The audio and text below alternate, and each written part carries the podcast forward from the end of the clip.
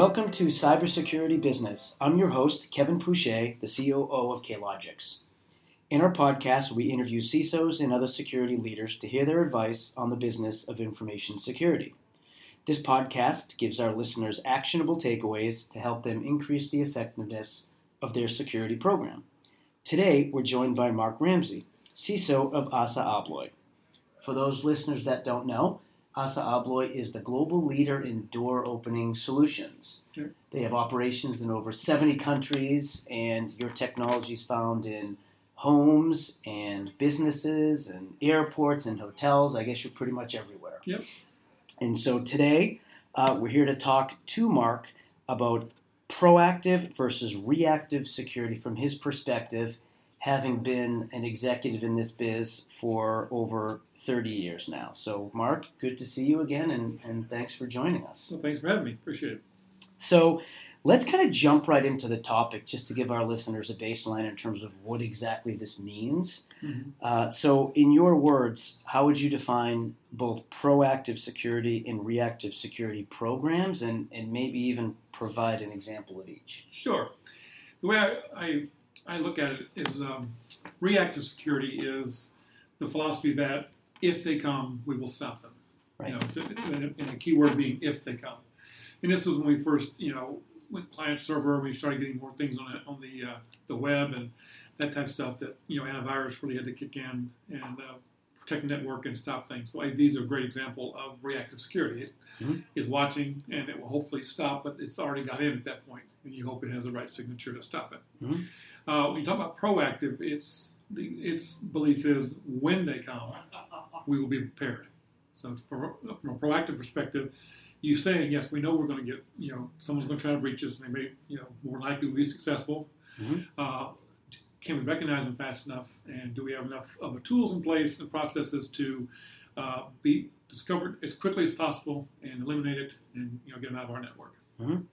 So, are we moving to more of an emphasis on proactive versus reactive, and then where where should that balance be in terms of what percentage of a program should be proactive versus reactive? Yeah, we you basically have to because our, our attack vectors are now as we you know put more products on the web and uh, our endpoints out for our employees and our customers on their phones on almost any device out there. The IoT Mhm. is out there as well. Uh, it's more important ever that you have a way to keep an eye on stuff because that the more open doors you have, the more chances of someone getting in. So the Mhm. proactive will you know look at it, monitor it, know what's normal, what it sees, and alert you as quickly as possible. Hopefully at the beginning of the attack, so you can shut it down, or at least um, what we're finding most regulatory agencies now are looking at. You know, if you say, uh, "Yeah, we were breached," that's not a big you know it's not a big deal because they know most companies are. But if you say, "Well, we're breached eight months ago, we just now found out about it," that's a problem. So Right. you have to be able to say, "Yeah, we were breached, but we caught it right away and we minimized damage and we got them out, and here's what we did." So, from a proactive point of view, uh, that should be the lion's share of your work. The, you still have to have reactive because the reactive says once you've been breached, what are you doing to stop it? Do you have Mhm. the tools? Do you have the team in place, the processes in place to do that? So, um, it's still reactive's not going to go away. It's been around forever. It's evolved. It got it gotten better with the tools and the tool Mhm. sets, um, and it provides more of the things that your resources need to work and, and kill. Because when you get attacked, you need people who are running these tools and, and figure, knows the business and says, okay, here's where they went, here's what they did, here's what they did. So you still have to have that, but proactive allows you to catch it faster, and in some cases prevent it before it actually really gets in and does damage for you. So, what do you strive for? 70 30, 80 20, somewhere in that realm? Yeah, for us, yes. We, we- I would, for a large company like ours, 70 30. Um, and it's kind of an oxymoron because when you look at the small companies and mid sized Mhm. companies who Mhm. are, uh, if they get breached, the stats say that 50%, uh, 57% of the companies, uh, small and mid middle, middle sized, that get breached uh, go out of business within a year because it's basically they don't have the, everything in place to uh, stop it. Usually a really, really bad attack. So they should be more, but they really can't afford it and stuff. So uh, with them, you know, ideally, you know, 50-50 if you can. It, probably the other way around. It's 30-70 proactive. Uh, there's a lot of tools. The vendors are, you know, as as mostly happens, they come up with the to the big companies first and say we got this product stuff. They realize there's a whole bunch of small businesses that would also profit from this, and they make them you know make it scalable so that a smaller company could afford the tools and the uh, the technologies that are out there. Interesting, because that's one thing that was going through my mind was that you know people that are listening that might have limited budget and limited resources, I imagine it's a lot more difficult for them to achieve that 70 30 80 20. And so, you know, what you're saying is it's possible, but maybe more achievable might be might be more more 50 50 for those organizations. Yeah, I think if that side we get to 50-50, you've got you're ahead of the game. Hmm, okay. basically, um, and actually, it's more. People don't realize it, it costs more to have a reactive system because Hmm. you have to have resources, FTEs, Right. people who are uh, using the tools and doing it and stuff, and that's more expensive than a technology that's you know electronically scanning or Mhm. and alerting you. Uh, so it really takes away the resources and just provides you with data. So uh, it's usually less expensive to do the proactive, but it's it's sometimes hard for people to see that. So those organizations that those mid mid size or to large size organizations that do have the capacity to get there, where do you think they fail? They fail because um, the company in itself is not ready for proactive. Okay. Because you have, you know, as a company, a you have to have a good data classification process and program that identifies where all your key data data points are, where they're located at, who has access to them, so that you can understand what to protect.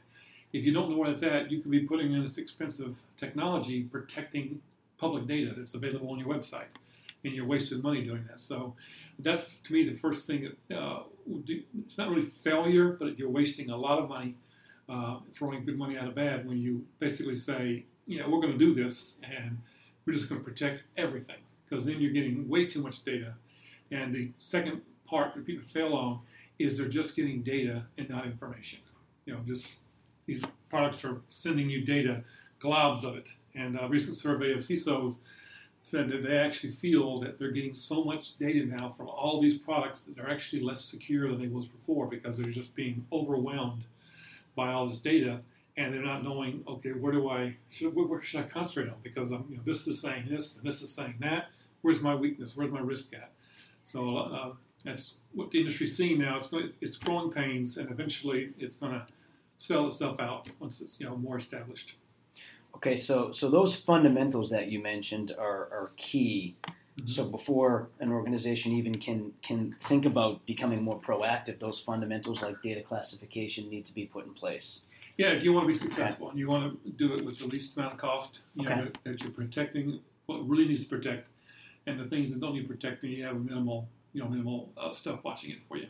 So you just mentioned something in your last statement that I've been, I guess, obsessed with lately, and, and that has to do with the clutter of information security companies and products in our space right now. You know, a crazy amount of VC funding. There are thousands of companies and startups in the space right now. And, you know, I think of that from a positive. There's been some terrific advancements uh, with some of these technologies, and I can see how that could aid an organization's ability to be proactive and increase their efficacy. But on the flip side of it, you know, as you mentioned, organizations have so many tools. Many of these tools are not quite operationalized. They're not getting the outputs from these tools, thereby stripping away the value that those tools might possess. So, in your opinion, does this this clutter of, of technologies does that help build a proactive program, or does it hurt? I think it hurts it. I think Really? I think there's just two. You know, when you have that many people coming at you, and each one saying they've got, they'll do this, they'll do that, and we'll interface to this, we'll interface to that, Uh huh. And you get it, and they're just spewing data back at you. Right. and stuff. So there's a few companies out there that are you know recognize that you can't just throw it out there and get data. That you have Mhm. to understand uh, the ones that work with you and say, what is your business model? Mhm. You know, and they'll tell you, do you have your data classified? Do you know where your key data points are? If you are, then we can display, you know, deploy the product where it needs to be and where you get the most value from it. Right. And uh, you know, so the like now it was like when we, we came up with the um, client server and all the security around it, all these vendors came out and you know saying you know, Tivoli and everybody says we'll do mm-hmm. all this for you, and it took a while before you know the, the smaller ones and the ones that weren't really providing service started fading away, and you had the, the market leaders. It's happening now. It's, it's more and more companies that are just you know being bought up by another company saying, you know, okay, we'll just take their technology and mix it with ours, so we have now both. So you're not having to buy two products; you're buying one product to scale. So right. Think, so you, do you think there's going to be even more consolidation? Oh more, yeah. More yeah. platforms. Yeah, okay. it has to be because there's just mm-hmm. no, there's no way all of them can can fill the marketplace. So the threat actors are changing too, right? It's becoming increasingly complex. The notion of insider threat has been introduced front and center. So, kind of in your 30 year span here, has the notion of being reactive changed? Yeah, um, it's so funny because over the over the years, it was always you, when you got the stats, um, it was your biggest threats insiders, right? And then for a while there, Gartner was saying, no, now it's outsiders okay. are trying to get in, mm-hmm. and now it's coming back to insiders again. Is it? And to me, I think the definition there you have to worry about is when you say an insider threat, it means someone from the outside got in and is using one of your employees' credentials who has admin rights who shouldn't have it, mm. and they're using that to attack your network. So it's right. technically an external, but it's also an internal attack because you didn't have control of your of your rights to, for people to get access to systems. So uh, to me, it's it's it's so it's, it's, the same but different. Yeah, okay. it is. Yeah. Yeah. So once you've made the shift, or once an organization has made a shift to be more productive, um, I'm assuming you have some sort of communication with your board, right? How do you proactively communicate with this to your board? And then the follow up question is it possible to use proactive security as a competitive advantage? Yes, uh, as I said before, proactive is more is, is more lucrative. It, it mm. saves you more money. Okay. Because if you do go through a breach, mm. even if you have cyber insurance, which every company now basically has to have now if you really right. want to survive any kind of breach, but uh, what's I'm, what I'm finding is over my years now, more more than ever, our board members um, are security, security smart. They hmm. understand now. They you know they they hear all the news of all the breaches, and they're actually coming to me asking me, says, "Are we we safe for this? You know, are we protected?" And I can tell them, well, yeah, some in in some ways we could be better. And I ask, okay, what does that mean and stuff. So they uh, and I think I've talked to my colleagues at uh, these conferences that I speak at, and they're all saying yes, they, our board of directors are getting smarter, and they are asking the right questions that you just can't come up and say, I'd like to buy this. They're going to say, well, how's that going to help me? Hmm. Is it going to protect this? Is it going to protect that? So uh, I think for the role of, C- of, the CISO, it's getting a little easier.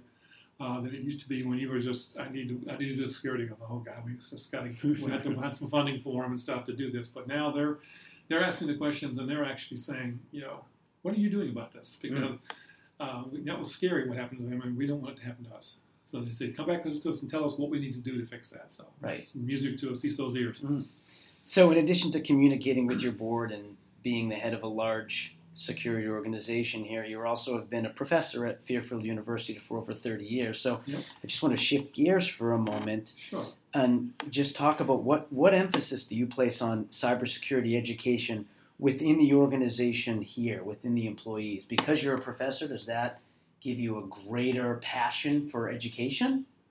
Um, yes and no. It does both. I okay. because we have you know we have uh, firmware developers here for our locks and our systems. So uh, I'm in the School of Engineering, Software Engineering. So most of my students are software engineers who are going mm-hmm. to be programmers. So mm-hmm. uh, you know. I, able to share with them real life things that happen here, mm what they need to be doing, looking mm-hmm. for it. I've had a couple students, a couple of engineers here that were have been in my class, taking my class at the university. So it's uh, it works out great that way. Uh, what we're finding is, um, as we said, well, I think uh, what we've noticed is everyone says there's a big gap between you know cybersecurity roles and who the number of people who can fill them. Right. Just, we just people not, say there's a million open jobs. Yep, and the gap's getting bigger and mm-hmm. bigger. Uh, and the universities, I think, have failed uh, to address that because they're the ones that should be educating the, the next round of students for this. So they fell a little bit behind eight ball. They're all catching up now. Uh, you'll see here in Connecticut, several universities have a cybersecurity program where you can graduate with a master's in cybersecurity. Uh, we just I just started it at Fairfield University. We have our own cybersecurity lab, and we have about five courses that they take in the master's program, along with the basic courses they take uh, to get a, a, degree in cybersecurity. So, so interest. So interest sounds like it's growing within these universities, and oh yeah, so I mean, because do you think hearing, that will translate then to more people moving into the space? Yeah, it's just how fast. You know, it's going to be, still be a gap for a while. I know that a couple of businesses here in Connecticut are actually going after high school seniors to work in their SOCs and stuff and they offer me, you know, say, listen, come work for us, and we'll offer you We'll pay for your Yeah. really. to college and stuff. It's Mm. because they were basically saying, I don't, I can't get any college grads. They're not out there yet. Right. Uh, they're more of the people who were like how I got into security. I was a, you know, I was a programmer and then a uh, program manager, and then I took over security. and Been that ever since. So it's a lot of my colleagues are that way. They didn't get an education in cybersecurity. Right. They There just-. Added on to it now. So now it's you know they're starting to come out of the universities, but they're being scarfed up immediately. Yeah. Um, really bad. Well, I hope you're right in that the interest will have an effect on the number of people entering the space. I think we'll all benefit from that for sure. Yep. So my last question is always a uh, kind of a crystal ball question, Mm-hmm. right? And I know five to ten years is a lifetime in the world of, of cybersecurity, but in your opinion, you know, how will the CISO role transform in these five to ten years? You know, and specifically relative to this proactive versus reactive nature of security that we've been talking about. I think now the CISO will have a more important role with the business to understand Mhm. because businesses are trying to get their stuff out. Mhm. Uh, and the more you get it out on the endpoints, the more you need proactive security. Hmm. Uh, and they're recognizing that. So I think our roles have always been pretty much the same for CISOs reduce the risk to the company, let the business know what the risks are because they make the ultimate decision whether they're going to buy the software or they're going to live with the risk. That's their, you know, their decision. But CISOs hopefully provide them with the information that says, you know, this is, you know, some things you can't because of regulatory uh, issues that are coming up. So our roles have always been the same. Now we've got a more fertile field because the uh, the people we're working with, the businesses, are now a little smarter about security. They hear everything that's going on, and they want to know. They always stop me and say, "What about? I just heard they got broken into. How did, Hmm. how did it happen? That happened to us." And so it's. I think our role is changing to where we need to uh, really understand the business and understand what they're trying to get accomplished and work with them to get that solution in place. Mark, thank you so much for joining us today. Oh, you know, pleasure. I really appreciate the insight. I know our listeners will as well. Um, and as always, you can learn more about this episode as well as other CISO interviews and podcasts on our website, klogixsecurity.com forward slash podcast. Mark, thanks. Great seeing you again.